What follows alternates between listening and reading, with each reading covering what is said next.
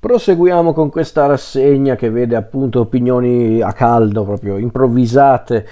sul famigerato Marvel Cinematic Universe, ora giunto alla fase 3, alla fase 3 inaugurata nel 2016 con un film, due film anzi nel 2016, ma questo è il primo film della fase 3, nonché il film numero 13 del progetto Marvel Cinematic Universe, film che teoricamente vede come protagonista uno degli storici personaggi, ormai, ormai, storici personaggi del Marvel Cinematic Universe, ma a dirla tutta è un vero e proprio film corale, e poi ci arriveremo a questo aspetto del film. Un film che vede ancora la regia Anthony e Joe Russo, a sceneggiare Christopher Marcus e Steven McFeely, a produrre ovviamente Kevin Feige, il grande capoccia del Marvel Cinematic Universe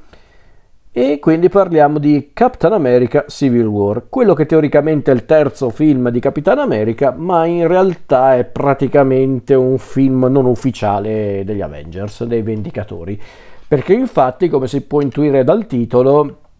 il film in questione vuole essere anche l'adattamento cinematografico di uno degli, de, dei più grandi, dei, dei più no, grandi nel senso uno dei più noti, uno dei più famosi maxi eventi del fumetto Marvel eh, contemporaneo de, del, del, fumetto Marvel degli ultimi vent'anni, per dire, eh, che è appunto Civil War, la guerra civile tra supereroi, evento che viene appunto ripreso in questo film in maniera leggermente diversa e se mi permettete in maniera anche migliore, in tutta sincerità. E, ehm, appunto come la Civil War fumettistica effettivamente la Civil War cinematografica è un crossover vero e proprio perché abbiamo come protagonista assoluto Capitan America ma abbiamo anche altri personaggi che teoricamente mh, fino a questo momento non erano legati ai film di Capitan America come Tony Stark ovvero Iron Man gli altri Vendicatori e, cose, e altri personaggi del genere insomma perché infatti la storia qual è? è quella appunto di come eh, le azioni dei vendicatori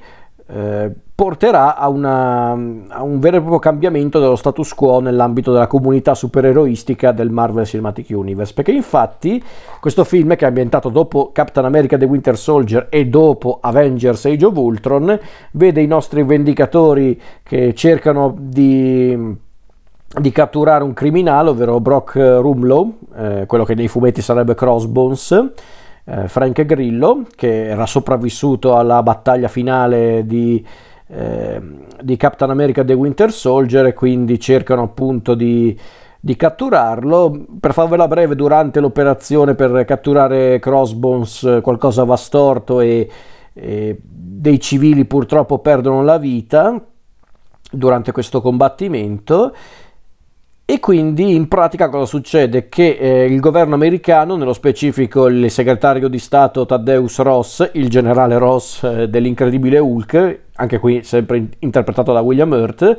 ecco Ross, che fa da portavoce del governo, dice che in pratica le Nazioni Unite hanno stipulato i famigerati accordi di Sokovia e Sokovia era il paese distrutto da, dalla battaglia finale tra gli Avengers e Ultron in Avengers Age of Ultron. In pratica che cosa, che cosa prevedono gli, gli accordi di Sokovia? Sono praticamente degli accordi che stabiliscono eh, la, diciamo, la, fondazione di un ente governativo specializzato nel, nella, diciamo, nel controllare i supereroi, monitorare e richiedere l'intervento dei supereroi, gli Avengers, ma non solo. In pratica questi accordi pretendono la, l'adesione degli Avengers nel governo, in pratica i, Vendicatori dovrebbero diventare degli agenti governativi e chiaramente questi accordi dividono la squadra dei Vendicatori perché infatti Tony Stark ehm, è convinto che effettivamente una supervisione per quanto estrema eh, possa essere la soluzione anche più pratica per prepararci, per preparare i vendicatori e non solo alle minacce provenienti dall'esterno, memore chiaramente di quello che è successo nei film degli Avengers, tra cui una minaccia da lui stesso creata, però vabbè, dettagli immagino per Tony Stark. Dall'altra parte invece Steve Rogers, Capitan America, non si fida del governo, chiamalo anche scemo visto quello che è successo in Capitan America The Winter Soldier, e soprattutto lui è convinto, forse anche giustamente, che diventare galoppini del governo comporterà essenzialmente eh, poca libertà di, d'azione, quindi in pratica diventerebbero soltanto dei super agenti segreti e nulla più, dovrebbero sottostare costantemente agli ordini del governo e quindi quelle cose che potrebbero fare da soli e per conto proprio, proprio perché sono supereroi, non potrebbero più farle perché appunto sono sotto il governo, potrebbero anzi finire in prigione se cercano di fare la cosa giusta loro, cioè, alla loro maniera. La tensione ovviamente cresce a causa appunto di questa divergenza eh, di opinioni e diciamo che la tensione cresce ancora di più per quanto riguarda la questione degli accordi di Sokovia perché infatti torna in scena addirittura Bucky, Bucky Barnes, il miglior amico di, eh, di Steve Rogers che avevamo scoperto in Captain America The Winter Soldier che in realtà era sopravvissuto alla sua presunta morte durante gli anni 40 ed era diventato il, il temibile soldato d'inverno. E dopo quello che è successo in The Winter Soldier appunto abbiamo Bucky che non sa più che cosa fare della sua vita, che è ancora un po' segnato dagli orrori che, che l'Idra ha compiuto su, sulla sua persona, quindi Bucky viene coinvolto in questo eh, questo piano ordito da un misterioso criminale che poi scopriremo essere il colonnello Helmut Zemo, che a quanto pare ha un piano tutto suo per, eh, per appunto eh, vendicarsi a quanto pare dei vendicatori. Quindi diciamo che le tensioni provocate dagli accordi di Sokovia le macchinazioni di Zemo a un certo punto si uniscono e in pratica la storia appunto vede i due gruppi di supereroi che si scontrano per, eh, teoricamente per un ideale, ma in realtà poi la questione è molto più semplice. Questa di fatto è a grandi linee la storia di Civil War e io chiaramente ero partito già dal presupposto che non era come la Civil War fumettistica questo film, forse anche giustamente. E io ve lo dico già, il film mi piace di per sé, il film mi piace, lo guardo volentieri quando capita ma vi dico questo, è un film che quando lo guardai al cinema mi fece notare già le prime crepe del Marvel Cinematic Universe, ovvero eh, la volontà dei, dei, dei, addetti lavori del Marvel Cinematic Universe di dover legare troppo i film fra loro, perché infatti Civil War è quel genere di film che uno spettatore neofita non è che non capisce se non ha visto i film precedenti di Capitan America, perché fin lì ci può anche stare, perché è il terzo film con Capitan America. No, il problema è che qui ci sono tanti elementi provenienti da un film che non ha nessun legame con Capitan America, ovvero Avengers Age of Ultron, e senza aver visto Avengers Age of Ultron ci sono tanti dettagli che non potreste capire, chi è Visione, chi è Scarlet che cosa è successo a Sokovia. Poi magari sono dettagli che non hanno rilevanza per eh, apprezzare il film per quanto riguarda il ritmo e tutto quanto, però comunque qui ci sono appunto troppi difetti legati appunto a questa mm, presunzione, secondo me, da parte del Marvel Cinematic Universe. Eh, appunto di credere che tutti vogliono guardarsi tutti i film del progetto quando invece magari c'è gente che voleva solo vedere il terzo film di Capitan America Ecco, allora, Civil War, eh, al di là di tutto questo discorso, Civil War è basato appunto sull'omonima maxi saga del fumetto Marvel eh, degli ultimi vent'anni, dei primi anni 2000, scritto da, da, Mark Miller, questo maxi evento, è disegnato principalmente da Steve McNiven, perché la saga principale ovviamente era una miniserie, poi Civil War ovviamente è un evento talmente grosso che ha influenzato un po' tutte le testate fumettistiche della Marvel era in pratica, per farvela molto breve, uno scontro senza esclusione di colpi, che vedeva la presenza di praticamente tutto il cast, chiamiamolo così, del, dell'universo Marvel fumettistico, Capitan America, Iron Man, i vari gruppi dei Vendicatori, gli X-Men, insomma tutti, tutti, proprio dai personaggi, ehm, i pezzi da 90 e i personaggi minori, proprio tutti. Era un crossover eh, memorabile, Civil War, mm, più che tutto per l'argomento trattato, la questione appunto della registrazione dei supereroi che porterebbe mm, anche involontariamente alla rivelazione pubblica delle loro identità, cosa che in effetti nel film in questione questa questione dell'identità segreta non viene proprio affrontata perché di fatto in un'epoca come la nostra possono esistere ancora le identità segrete, fatte le dovute eccezioni. Quindi appunto l'idea appunto di questo atto di registrazione che porta appunto allo scontro tra Cap e, Capitan America e Tony Stark era la base di Civil War e in effetti hanno tenuto questo elemento anche nel film. E su quell'aspetto è ok come film, non è drammatico e crudo come il fumetto, il che va anche bene, ripeto, perché Civil War era una, una serie vincente, sì, interessante per i contenuti, ma diciamo che in certi punti era anche un po' ridicola in tutta sincerità, e poi a volte inserivano dei momenti stupefacenti più per il gusto di essere stupefacenti che per essere coerenti, tra cui per esempio Spider-Man che rivelava la sua identità al mondo. Avrà sicuramente un grande impatto eh, come scena, sicuramente i lettori erano lì con la bocca aperta, ma su un piano puramente narrativo non aveva il benché minimo senso, perché infatti l'atto de- di registrazione nella serie a fumetti non obbligava i supereroi a rivelare la propria identità uh, al pubblico, al mondo, quindi vabbè. Quindi su quell'aspetto Civil War, Civil War, la Civil War cinematografica dei fratelli Russo eh, è ok, è un film ok, non ha grandissimi colpi di scena, però il ritmo è, è buono. Eh, e poi c'è secondo me davvero un elemento che io non notavo nei film degli Avengers, ovvero la coralità. Perché ok, i nostri protagonisti sono pur sempre Capitan America e Tony Stark e anche un po' il soldato d'inverno, ma per forza perché lui è il personaggio su cui gira bene o male un po' tutta la storia a un certo punto. Però qui davvero in questo film in questo Civil War ho visto quei personaggi presenti nei film degli Avengers molto più valorizzati che nei film degli Avengers stessi, come per esempio la Vedova Nera, che magari qui non diventa un personaggio shakespeariano, ma ha un suo perché. Ma anche Scarlet, Visione, eh, non lo so, Falcon, eh, War Machine, hanno un loro senso di esistere in questo film. Io guardando Civil War ho pensato, caspita, ma non potevano essere così i film degli Avengers, dove ognuno aveva un suo scopo all'interno del film. Persino le tematiche del film, il, bi- il bisogno, tra virgolette, di, re- di, regolamentare le azioni dei cosiddetti eroi, il vitale controllo delle informazioni, ehm,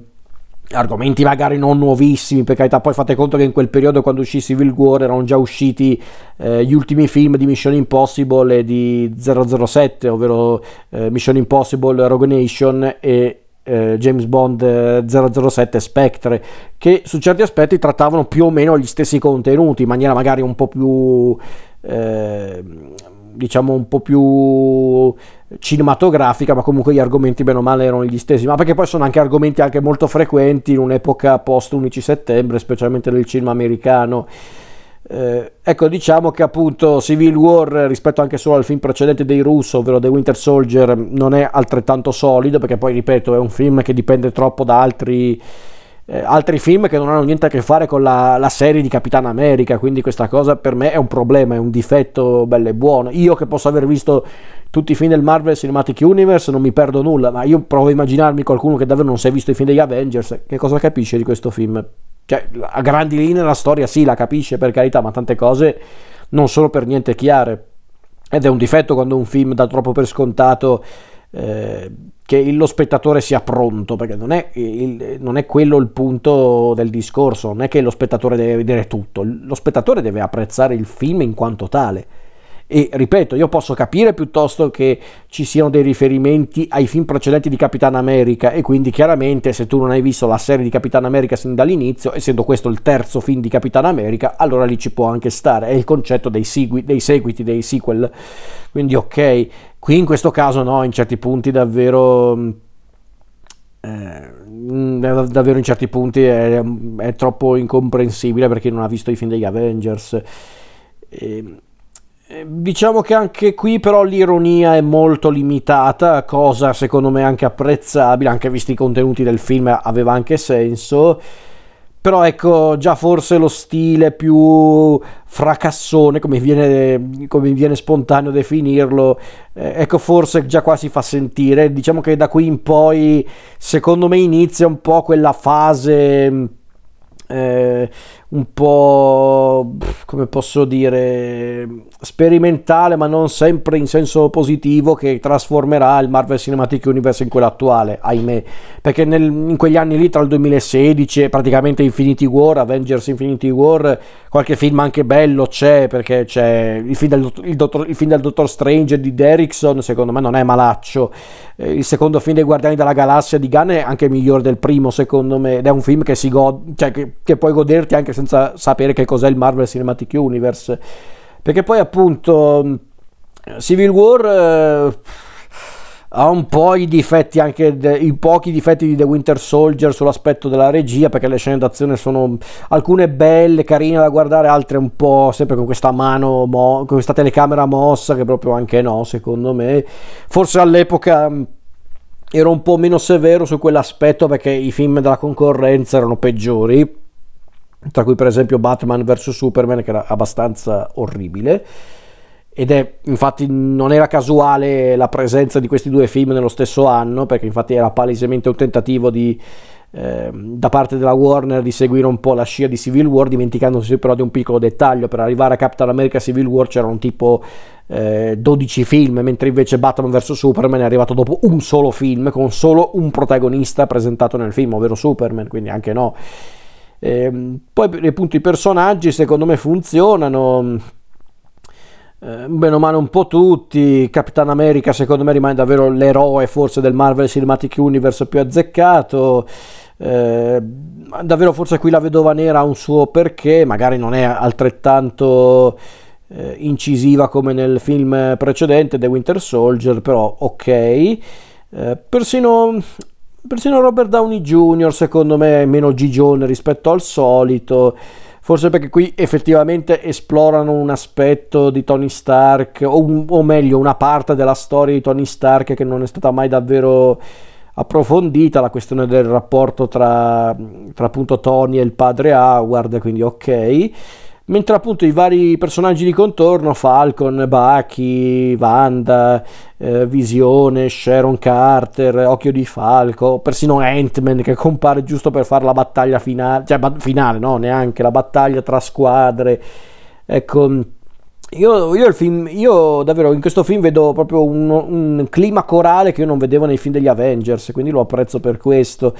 Solo che poi qui si presentano dei problemi perché? Perché chiaramente ci sono dei personaggi introdotti per la prima volta in questo film e non mi riferisco tanto al cattivo, ovvero Zemo, cattivo secondo me anche azzeccato perché è molto cupo, molto,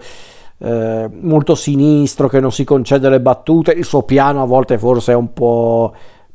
un po' troppo assurdo, forse un po' troppo. è talmente intricato da essere una roba anche delirante a un certo punto.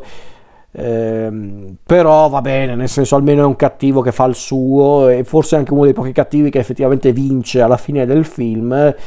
Però poi ci sono anche due nuovi eroi che vengono introdotti in questo film, ovvero Black Panther, Pantera Nera,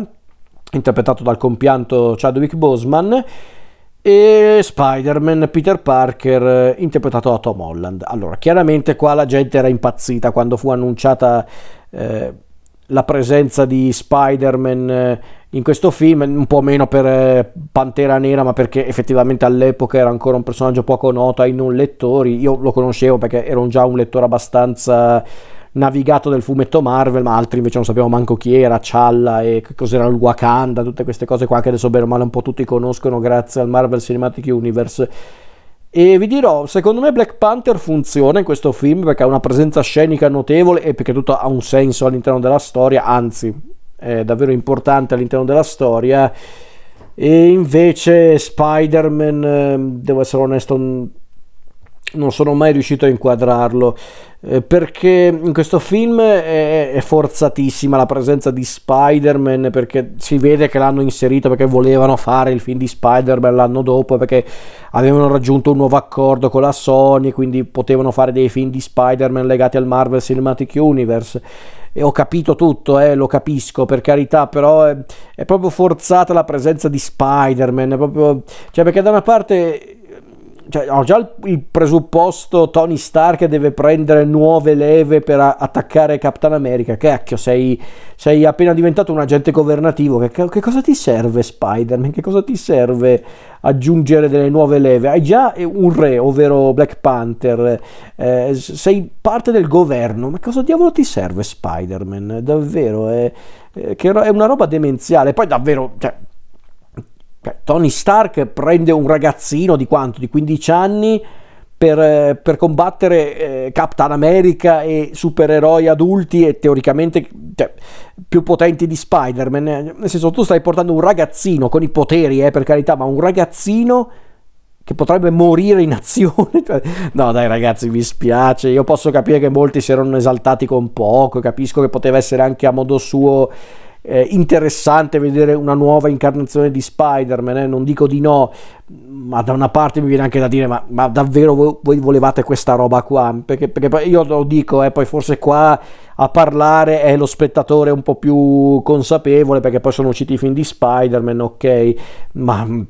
a parte il fatto che Tom Holland secondo me è un cane eh, come attore, mi spiace, mi dispiace, lo so che a molti sta simpatico, ma secondo me lui proprio bravo non è, in tutta sincerità. Simpatico forse sì, non dico di no, ma, eh, ma bravo no. Eh, ma poi ripeto, è davvero è proprio anche un pugno nell'occhio Spider-Man in questo film, perché io capisco che magari bisognava anche alleggerire un po' l'atmosfera, me ne rendo conto. Però davvero era, è troppo, era troppo, era, era, era, evidente che appunto avevano inserito Spider-Man solo perché potevano farlo, è proprio un personaggio che non c'entra niente, poi ripeto anche il senso di inserire Spider-Man in questo film io non lo vedo in tutta sincerità, perché ripeto, qualcuno potrebbe dire, eh ma serviva per alleggerire un po' l'atmosfera, però a parte il fatto che non è che bisogna sempre alleggerire l'atmosfera, a volte bisogna anche trattare questi film anche con un po' di serietà ogni tanto, primo. Secondo, un po' di ironia c'è in questo film, cioè, per dire, per farvi un esempio scemo, eh io mi sono divertito di più con quella sequenza breve eh, con, eh, con Bucky e Falcon eh, nella macchina mentre c'è Steve eh, che incontra Sharon. Cioè, ho riso di più in quella sequenza di pochi minuti che con Spider-Man in 20 minuti. Quella sequenza proprio scema dove appunto c'è Steve che si fa aiutare da Sharon che a un certo punto si, si baciano e lui, certo, e lui dopo essersi baciato e, e essersi eh, lasciato con, con, Sharon, lui si gira e vede c'è il controcampo di questi due adorabili cretini, ovvero Bucky e Falcon, che sono lì che annuiscono con un sorriso dicendo questo è il nostro ragazzo. cioè, con quello sguardo proprio che sembra come, come a voler dire vai amico. Cioè, proprio, a me ha fatto più ridere quella sequenza di pochi secondi che è tutto Spider-Man in tutta sincerità. Però, vabbè, tutto questo per dire che Civil War, secondo me, il suo lo fa.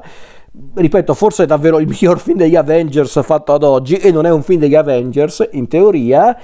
Però già mostrava, secondo me, i primi problemi del Marvel Cinematic Universe. Problemi che in realtà aveva già, eh, per carità, ma ma stavolta problemi legati proprio al concetto, ecco, dietro al Marvel Cinematic Universe, un concetto che, bisogna dirlo ragazzi, è cinematografico fino a un certo punto. Quindi questo è il mio pensiero riguardo Civil War.